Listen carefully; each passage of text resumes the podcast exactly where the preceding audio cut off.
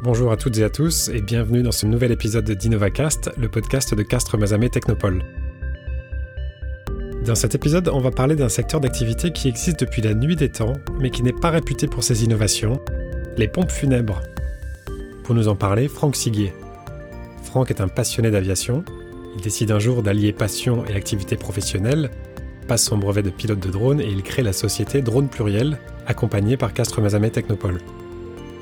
Ses domaines d'activité au départ, ce sont des films promotionnels, surtout dans le secteur du tourisme. J'en ai vu un très beau, en réalité virtuelle, où on voit Castres vu du ciel.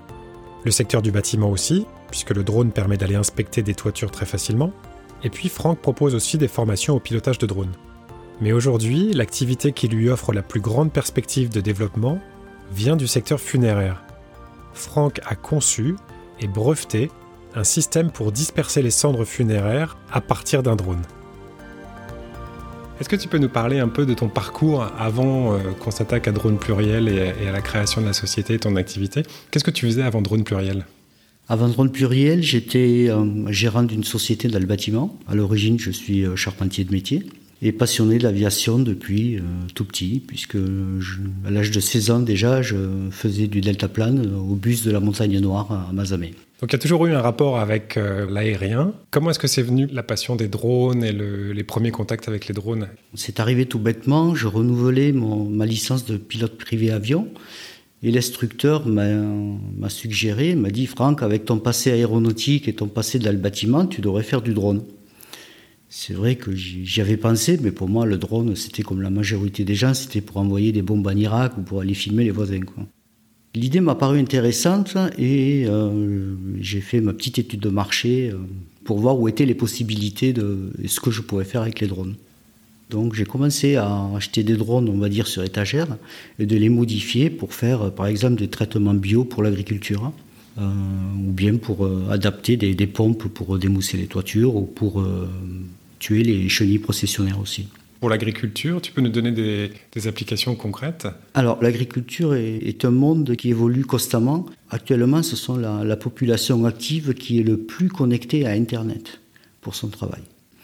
Donc, on fait des, par exemple des recueils de données qui analysent les terres et ça leur permet de moduler les, les traitements phytosanitaires, de les diminuer au maximum ou de vérifier le stress hydrique, par exemple, des plantes ou des vignes, de savoir où il faut arroser ou pas, où il faut du phosphate, où il n'en faut pas, de détecter des maladies aussi, des maladies par exemple du, euh, du maïs qui s'appelle le datura, euh, ou la pyrale du maïs, pour lequel on fait des traitements biologiques à base de, de micro-abeilles qui s'appellent des trichogrammes.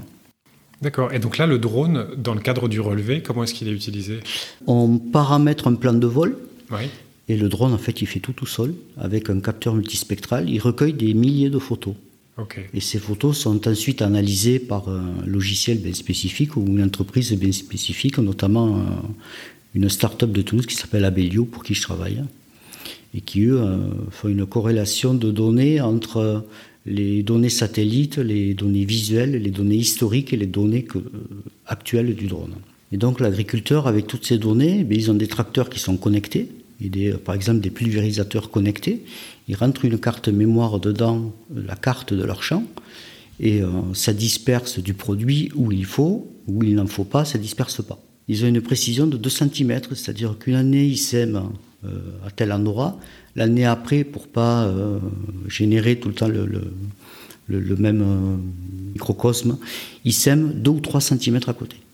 Ils sont à 3 cm près. Incroyable. C'est carrément incroyable sur des champs de 50 hectares ou plus. Oui, donc c'est des gains de productivité, de, sous énormes, finalement. Oui, productivité et surtout euh, plus agroécologique, puisqu'ils utilisent beaucoup moins de produits phytosanitaires. Bien sûr. Et alors, parle-nous un peu de ton rapport avec le milieu funéraire.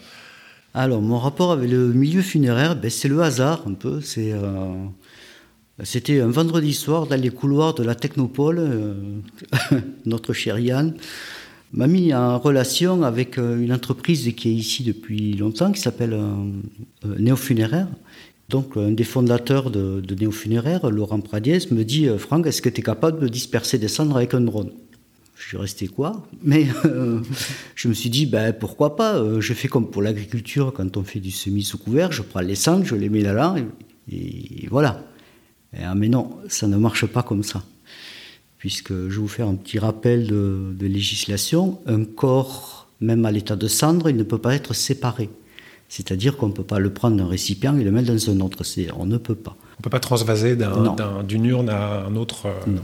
D'accord. On ne peut pas, hormis dans certains cas, par exemple, les funérariums sont bien obligés de le faire, puisque à la sortie du, du crématorium, ils le mettent dans l'urne ou quelquefois maintenant on le disperse dans des petits objets qu'on distribue euh, de la famille. Mais euh, c'est des cas bien particuliers. Moi, je n'ai pas le droit. Euh, je n'ai aucun diplôme funéraire. Donc il a fallu trouver un système de dispersion de cendres à mettre sous un gros drone, puisque le, poids des cendres peut arriver jusqu'à 4 kg Et tout en restant dans la Loire, il va disperser des cendres. Donc le premier confinement aidant, euh, comme je suis resté à la maison, ben, ça m'a permis de réfléchir et j'ai trouvé un système. Ce système, on a déposé le brevet il y a bientôt un an, et ce qui nous permet de rester dans la législation et de disperser les cendres euh, jusqu'à 4 kg. Pour s'imaginer, se représenter un peu le processus, les cendres, à un moment, sont quand même dans une urne. Oui. Ah, donc voilà, toi, tu les, on te les donne ou tu les, tu les récupères dans, une urne. Et de là, qu'est-ce qui se passe? Le, drone, puisque tu ne peux pas les transvaser, donc tu prends l'urne. Non, le drone ne soulève pas l'urne, si? Si, alors bon, euh, à l'origine, euh, au, départ du crématorium, euh, déjà, l'urne est une urne très légère. C'est une urne en carton. D'accord. Qui pèse 200 grammes. D'accord. vide. Mhm. Donc on prend cette urne euh, je monte sur l'urne le système de dispersion et on monte l'ensemble sur le drone. En aucun cas, je n'ai transvasé les cendres d'un récipient dans l'autre. Et après, tu disperses où? Alors, actuellement, on a un site de dispersion qui est dans la montagne noire. Euh, petit à petit, ça va se démocratiser. On va en chercher un peu partout, à 1h, 1h30 des grandes, grandes villes. Euh, donc il va avoir l'arrière-pays de Montpellier, il va avoir les Pyrénées. Euh, donc on s'est basé, pour la première année, on s'est basé en Occitanie principalement. Et à partir, je pense, fin de l'année prochaine, au fur et à mesure, on va ouvrir d'autres lieux de dispersion partout en France. Est-ce qu'on a le droit de les disperser soi-même? Oui, tout à fait. Donc il y a des lieux bien définis, évidemment. Hein. On ne peut pas disperser dans un cours d'eau, mhm. on ne peut pas disperser dans un lieu public. Le lieu public s'appelle un parc, euh, chose comme ça, on ne peut pas. Par contre, vous pouvez aller dans la montagne, là, et disperser. Le seul, euh, je veux dire, la seule obligation qu'il y ait, c'est qu'il faut déclarer à la mairie de naissance du défunt où les cendres ont été dispersées. Et alors, tu n'es pas directement en contact avec les clients finaux, enfin, c'est-à-dire les particuliers de la famille des défunts.